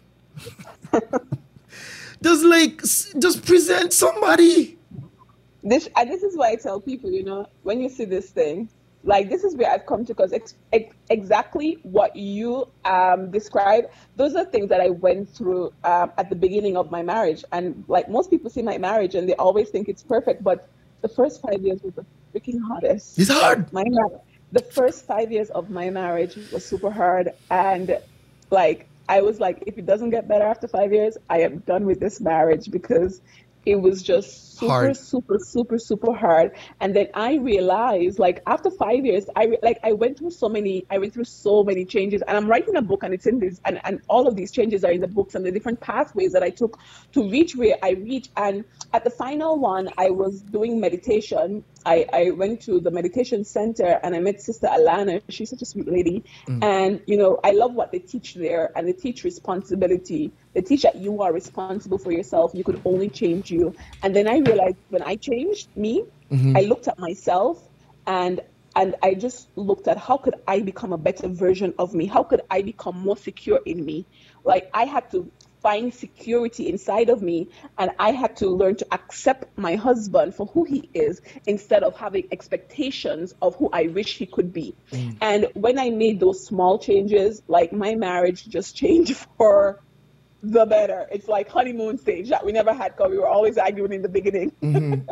That's the thing. So Yeah. So you so when we learn to just focus on us focus on how you could become the better person if somebody comes to you with something that you don't like and you feel like you always have to be aware of your emotions and at first it's going to be hard but once you start practicing it it becomes very very easy so you have to become aware of your how you're feeling because if somebody come to you with something and you don't like it and you know you're going to respond a negative way said listen I understand what you're saying. Right now, I don't agree. I am feeling very upset right now, and I really don't want to speak about it. Just give me about um, 15 minutes to just calm cool down a bit mm. and come back to speak to you. Don't take it too long because you know that person. You still have to consider how their that feelings, person is feeling, yeah, and they want to express themselves. So you just take a 15 minutes to just relax yourself, gather your thoughts together, give yourself some positive talk, and then you go and you have a conversation and you try to understand mm. what the person is saying because most of us we most of us we don't use our active listening. We just listen to respond. Yeah we're not yeah. trying to understand with what the person is saying. So if you're listening with your active listening to understand what this person is saying then the conversation will go differently because it doesn't matter. You cannot take back your words. Mm-hmm. you cannot take back your words like you just cannot take, even if you're going to apologize, you buy them gift, you do whatever they want, that person is still going to feel hurt. Mm-hmm. But if you are mature in, in, in your response to that person and in the way that you handle conflicts, mm-hmm. then it's going to be easy. Like conflicts are instead conflict um, resolution is going to take five minutes instead of an hour. It's true. And you would be surprised. Like when my husband and I have conflicts, it take like well, sometimes it take long because he like to he he likes to talk, talk, talk. Like my ah, somebody when, that's when we have conflicts, he would say the same thing a hundred times, times mm. in different ways for half an hour. And at first, I would just shut him down, but I know that's how he likes to express himself. So I just listen to him. That's all he wants is for me to just listen to him and understand what he's saying. So I do that. Amazingly, I feel like I am the same. I guess it's a man thing. I don't I don't even want to say it's a man thing because there's some guys who don't talk at all. They're like, so you're good, no, you're done. No. You know what I mean? Like you're done. you're okay? Well, that Good. is when they don't care. That is when they don't care. But I don't even I know. I don't know if I agree, and I'll say I don't know if I agree really? because there's there's okay. some there's some guys who it's not that they don't care, but they actually mm-hmm. don't know how to res- to express themselves, and they were never taught that it's okay to do that. Like there's a serious underlying thing in saying it's where men. I don't know. Yeah. I found out men who feel like expressing yourself is that's how that's what women does though a man and don't. Where, and, yeah, and I, I, I, I agree to you with some extent. And that is where it comes in of creating that atmosphere to make that person know it is okay to express yourself. Even if you don't know what to say, you know, you tell me, like, I really don't know what to say about this. And then I will let you know, then, you know, this is probably what you should say. In, in relationships like my my two year old niece when she was one year old she taught me something so valuable. You'll be amazed at the things you can learn from children. Mm. and it's about communication. And if you don't understand because when she was like one year old she could barely speak and she wants something and i do not understand what she's saying. You know what she will do? She will take my hand and lead me to it. Mm-hmm. So in relationship, if somebody don't understand what they're saying or if they say they don't know how to respond to you, then you take their hand and you lead them to it. Say, I know this is how um, I know you don't understand how to respond to me, but you know, I am just giving you this is how you could respond to me. You could say, babe, I hear you, I understand you, I'm gonna think of something, or I am sorry for doing this. You lead them, you let them know this is what I want. Because somebody is not gonna know what you want unless you tell them what you want. The thing is, I, th- I, think I understand what you're saying. Um, you understand what I'm saying? I think you understand what you're saying because at first they come off weird. It's like tell them what to say, but what you're trying to say no. is like you're not telling like, them what to say. You're, just saying them what to say, but you're leading them as to like how you would like the outcome to become. Because if I'm telling you, I don't know what you want, I, I don't know what to say, then I could come to you and help you to help you to get there. Say, well, um, let me see what you could come with. Um, oh, you're always out late with the boys then. You never come home and you, you know, you know, you're mm. always out late. You don't come home, you don't come home. And you're shouting and shouting and shouting at the person and he just be and he'll be like, Well, I don't know what to tell you. And then you could be like, Well, I understand you don't know what to say, but I would like for you to come home earlier. That is what I would rather than telling him what you don't like, tell him what you would like. You understand? Oh, okay, I see. So build it. Build build yes. the temple versus breaking it down. Yes. So rather than say, I, I don't like, I don't like, this is what I would like. I would like for you to come home earlier or Can you on- come home earlier? Let me know, or call me when you're there, or something. You you let the person know what you would like versus what you would not like. the thing is it's, it's funny because like even when it comes to this like a couple notes even when it comes to this like culturally for for Kittitian men i'm not t- talking about all Kittitian men i'm just talking about the ones them that i've spoken with which Uh-huh. maybe is a microcosm but like Mhm. there's there's two things there's two conflicting things at play here using the same example that you used you're Mhm. always coming home late you're always out late with the boys okay establish you don't like when i'm out late with the boys Mm-hmm. I respond, okay.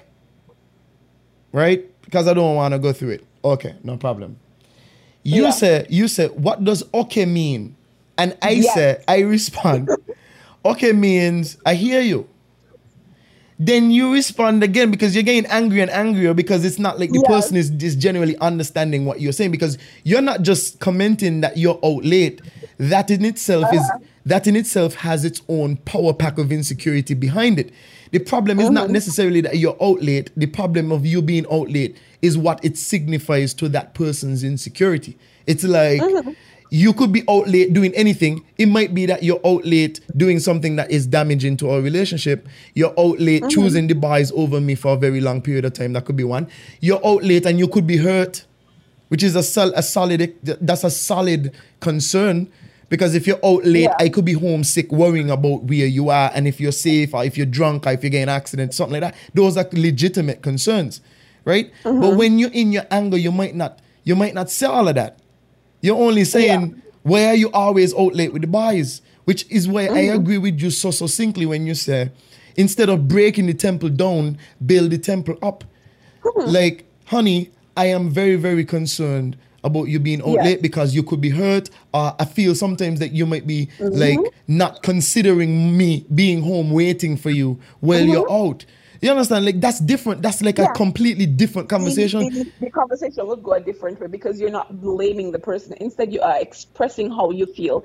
And that person would understand because you are accusing me of being out late. And I'm there enjoying myself. I don't see anything wrong, Wrong with it, yeah. You are coming at me instead of telling me, just let me know how you feel. Like anybody comment that you would realize like that person is feeling hurt. They have some insecurity going on. But most times, most persons will not pick up that is what is going on. No. So that is where you have to go and express yourself make what you make what you're saying and what you want clear make your vision clear i don't like you out late because it makes me feel unsafe at home it makes me feel you know Mhm. it makes me feel like insecure Yeah. it makes I, like there's certain words you have to be so careful if you're saying insecure like you know it, and it you know it make me feel like you're out there doing something and then mm. you will say i feel like you're out there not that you're doing it but you know i just feel that way probably because i'm watching it on television because Yep. you don't want to accuse somebody of doing something Which You in still truth, that's what they feel. Like I feel like Yeah. you're out there cheating on me. Like it's a straight up, it's a straight up concern.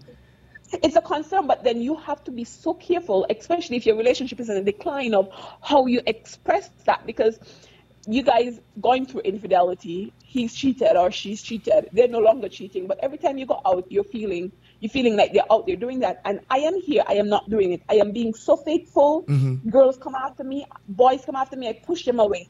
And here am I coming home, and then you're telling me that you're feeling insecure and feel That's like I'm I'm out there doing something because of what I've done in the past. Like you have to be so careful because that could just trigger the person off because I've been so good and you're still holding on to that. So you could be like, you know what, I feel so insecure and I feel like you're out there doing something because you, you always try to put the blame on you. Like it's like a sense of reverse psychology. So I, I, I felt that way because I was watching a movie and, and you know, the guy or the girl was on the guy and it triggered something inside of me. You realize the play on words? Yes, You I realize. I realize the strategy as well. It's very. yeah, and, and then he'll be, like, "Oh my God, hon, I am so sorry. Nothing is going like that. You know, whenever you're feeling that way, just, don't watch those kind of movies. You know, I am not doing that."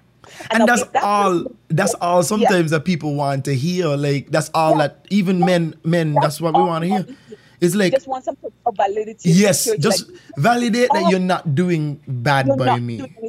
But then if you get defensive because I You're express myself, then then something is up. Then that is where your ticklish sense is gonna be like, well, why is he responding so defensive? Like you're gonna feel even worse. but then about but then sometimes even in the defensive and, and I like that you brought up that because sometimes the defensiveness is not to defend that they're they're doing something and you they don't want you to know. Sometimes the defensiveness is just the way that you you you you transcribe or you accuse them of doing something. Like if you're gonna come at me, as you said, if you're Yeah. gonna come at me with anger, there's no listen, but if you do it in the in, in, in the strategy which I just said, Mm. and they were defensive, then something is up. Then there's more to it. But if you do it in that way that I expressed just now, like you know, I feel insecure. I felt like you're out there doing something, you know, because I feel insecure. And then I was watching this movie, and you know, it triggered something inside of me. Not that you're doing anything, But not that you're, I'm not saying feel. that you're doing anything, but it's just how I am feeling. You know, I just had this trigger because of this movie. You know, I, I'm just feeling that way. You know, and that's just, you know, I just wish you would come home earlier. Now, if they get upset because of that, then something is up. Yeah, that, that that that usually signifies that something something is a little Yeah. off. Something is a little Something is a off, little like off. because you're coming you're coming to them very empathetically. You're very, you you're reaching for empathy, And, and they and- give and you yeah exactly. The thing is, I wanna I so- wanna comment on one thing because you said something earlier, and I- I'm not so sure. Like I'm hundred percent on board. Okay, Um, that's all right. You're allowed to agree to disagree. Uh, that's fine, and I, I'm fine with that too. Um, in in my own personal travels, I have not found people who I would just call bad and good people. Like I feel, I feel like human beings have the capacity to do either, and I also mm-hmm. feel that human beings are unpredictable because of what you don't know about them. For example, you could tell me as much about your life story as mm-hmm. as any human being could convey to another human being. And there would still be mm-hmm. things that you would have to skip over or that you would miss or forget that would have been like instrumental in crafting a decision that you made that I don't understand. You, you know like for example you two two people you could be in a you're you're married right now um and you and your husband could share a lot of things in 6 years. But I know for sure the one thing that you can't share in 6 years is all 30 years of your human development. Because you've literally lived every single day at 24 hours every second at a time there are things that you would just forget so when it comes to people, that's where I don't summarize. I don't try to summarize. And, and again, this is something that I personally do, but I don't summarize people as being Bad or good. bad or you good. know, you have a sense of point. I think it's just my choice of words. And when I said so, you know, you have good men and you have you have good men, you have good women, you have bad men, you have bad women. It's to me, it's their um their sense of purpose and exactly what they are. Because even though I always believe at the end of the day, you're adult, you have a choice, and your intention of being in the relationship it may not be good. Because if you say you love me and you're seeing me hurting over here, and you're not making any effort of trying to understand or trying to heal me or trying to help me, and then you're just being there giving me negative energy after negative energy, negative energy, and I'm trying to reach out to you, and I'm, all I'm giving you is positivity, and you're giving me back energy. That is where I labeled you. Probably, you know, that's probably you change my choice of labeling. Where that is where I called you like a bad person, because you're not really entwined. You're whatever you may be in the relationship, for whatever your personal, your personal goal, and whenever you get what you Selfish. want of it. Your, your, your goals are selfish. Yeah, you're, Yeah. you're selfish. yeah. It, it, it's not about the relationship. It's all about you. Like you have ulterior motive. You don't really want to be here, but you're here because of dot dot dot dot dot. Exactly. Dot, And that's the thing. I, I- think people have said because I I've known of one situation, and I think we're on cap with this because, um, but I've had I've had I've seen one situation. A friend of mine used to be with this guy, and to me, he was an awful person. Like he Yeah. was extremely, he was abusive. He was mentally abusive more than the physical. They had Yeah. physical altercations, and I will not like justify any physical altercation between two people. But what I'm saying mm-hmm. is they had they've had physical altercations, but the mental, the mental like abuse was awful. The manipulation, mm-hmm. it was really bad. And I I used to say he is an evil individual. He's a bad person, very, very like just bad. And I had to mm-hmm. eat my words um re- not recently but a couple years ago i had to end up eating my words, my words about this person because he ended up going on to have a, a relationship with somebody else right and i had a closer friendship with that person than his previous girlfriend who he was abusing and Mm-hmm. what she relayed to me about him completely changed how I felt about him. Like Mm-hmm. he was like like in in a nutshell, he was basically a broken, a completely broken individual who didn't Mm-hmm. understand any of the implications of what he did because this new girlfriend that he has at the time, right?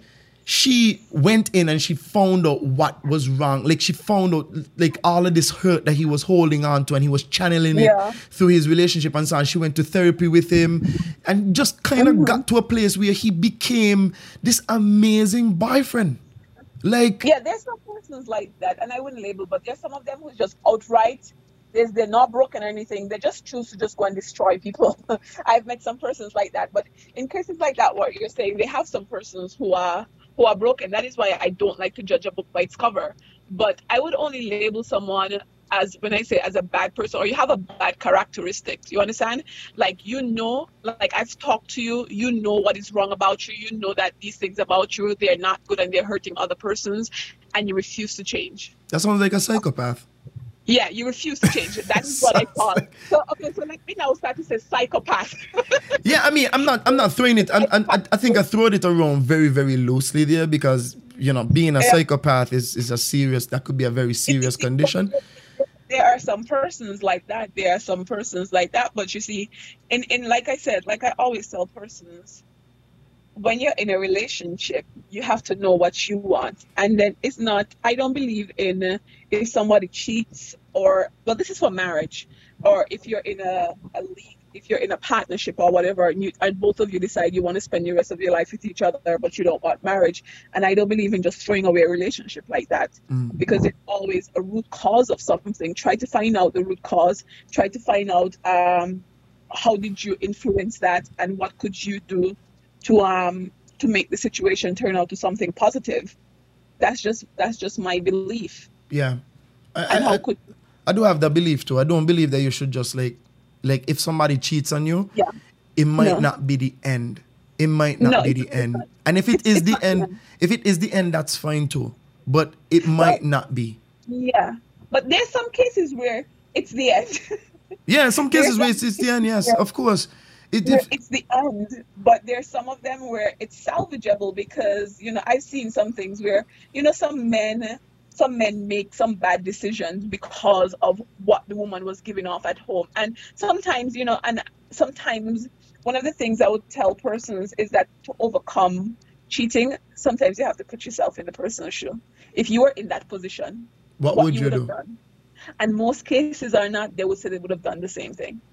And then that presu- that produces some empathy, and then with empathy you could build you could build And trust then- again, and and, and then Understanding. you, could over because you understand that hey they just they made a very bad decision they made a very bad decision and in some sense i influenced them because they kept reaching out to me they kept coming to me and saying because before a man step up most time it's what i'm seeing from what i've seen from talking to men and, and seeing with um couples coming to me is that you know, both men and women, they would express their dislike in something. They would express their unhappiness in a particular area for a long period of time. And And, then- then, and then, you know, eventually they just get tired of talking about the same thing over and over and over and over again. And then they just stop talking about it. And I always say the most dangerous thing in a relationship is when your spouse stop, talk, stop talking to you and they stop expressing how they're feeling and how things make it. That is when that it's is dangerous. danger. That is danger. You don't ever want to. That is super danger when they stop expressing themselves to you. So then, and then that's mean they're out there expressing themselves to somebody. Somebody is listening to them, mm-hmm. and you know, usually when somebody is listening to you and they're making you feel safe and they're making you feel comfortable, you eventually lean to that person, and then you know, bam, it's sexual. It, it didn't start it out to be sexual, but it just ended up to be there. And there's some people who just cheat because it just It's fun. don't care. They just don't care. And I, I, I had a guy said to me, and you know, this is I don't even know if I could. To me, he's just um, a selfish person. And he said to me, you know, I, I, I know he cheats on his wife. He cheats on his wife a lot, and he was like, you know, you have to cheat because he, there's not every single thing you could find in one woman. You know, you, my wife can't give me everything I need sexual, and then the next girl can't give me everything I need sexual. And then I was like, oh, Wow, that is that is what I call a bad person. the thing is, I don't even know if that I, I don't I still wouldn't call a person a bad person because I want to know why you feel like you can't. Why why why, why can't you? Why can't you be content? Like what what's I, wrong with being content? It, it all just comes down to selfishness, and when you feel like you have um a certain position in society. Mm when you have a certain position in society and and you feel like that person cannot do without you and mm. this is mm. one thing about women you know because this is something i love women empowerment and even some men i would tell so i always tell persons you know both men and both women and especially women because i see a lot of women they go into unhealthy relationships and and i always tell them do not ever go into a relationship and make that person feel like you cannot live your life without them mm. because if they feel that they can that you need them consciously and unconsciously, they would use it against you. Sometimes you don't even realize, but there would some persons that will take advantage of you unless that person is not really in tune with themselves and they themselves they really love you and they don't ever want to lose you or anything. But um, especially and especially when things go bad, because when when things are good, it's easy to make good decisions and be your best self when things are good. But I always say you judge somebody and you judge who they are about the way they treat you when things are when things are in uh, an experience. I, I, don't like to call it a bad stage, but you know, it's life experience when you're in that experience phase. Mm-hmm. Hold on one second there. Hold on. How do I pause this? Offray, you have dentist at 12? Okay. All right. Sorry. Reminding my husband has dentist at 12. No problem. Uh, no problem. And we, we're going we're gonna wrap up right now, too. Okay, then all right, then okay. But yeah, yeah. I, I do I, I agree with you. Like you cannot if, if from the time you allow people, and I think even our grandmothers and so on like face similar situations where the the the man, the grandfathers would bring home all the money and she would take care of the kids, and it's like even without having to really do a lot of deep searching, you'd realize they stayed through infidelity because it's almost like they didn't have any choice. You have all of yeah. these children and you have no money for your own. The man you brings have, in all the money. Yeah. You have no choice. So you kind of have to stick around. Yeah. And I'm so happy that you brought up that point. And I see it. And I see it in this day and age. And that is what I always say, woman, protect your fertility. For, you know, protect your your, your your your your your fertility. Don't let a man come into your life and get you pregnant just like that.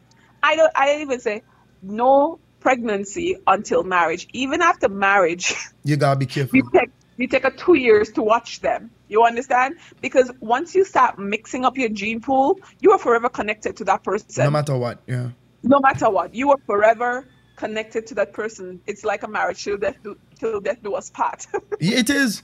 It is because you have a child together, and no matter what, you'll have to communicate with them, or you'll have to see them. It's ridiculous. And people that give it up, they, they, they don't protect the fertility. They just they, just not, I see a lot of girls they get they get um they get pregnant because you know they met the guy they fall in love with the guy and then the guy would be like oh if I if you don't if you don't get a child for me I'm gonna leave you. And, uh, and so why are you still with him? Why are exactly, you still like just go. And he'd be like oh Patrice you know the sex is good and he give me money. I'd be like well you know you could find a man who could give you more money and give you better sex. And not want kids more and even more. And not want kids like stop expecting and stop accepting things that you do not want from persons. Stop stop doing that. Know what you want. Have some self confidence in who you are. Believe in who you are. And create some rules that governs your life. Realistic rules of course that governs your life. And if some person come into your life and they do not meet those rules and they do not respect those rules, then they're not the one for you.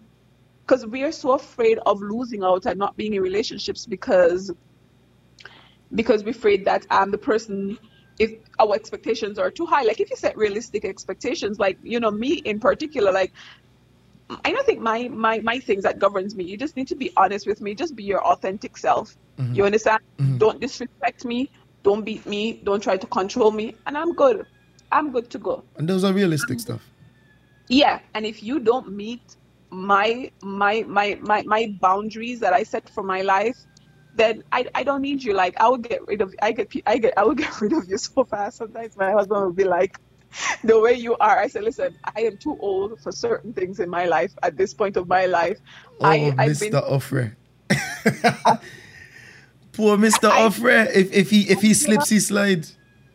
Well, it's not if he slips, if he slides, he just knows who I am because I am just at um I That am just point. at a point in my life where I know what I want and I know what I don't want, and I would express to you what I what I want and what I don't want, and I would expect of and you know well not expect, but this is something that we talk about. Like if you, my husband, and I like if we have these rules that governs our marriage, and you could no longer and you feel like you could no longer abide by those rules, come to me. We are adults. Come to me and said, look, I know that we talk about this thing, But and uh, I don't know because of whatever has happened. I don't know if I could meet any that. longer hold up to these rules, and then we have a conversation about moving forward. Indeed.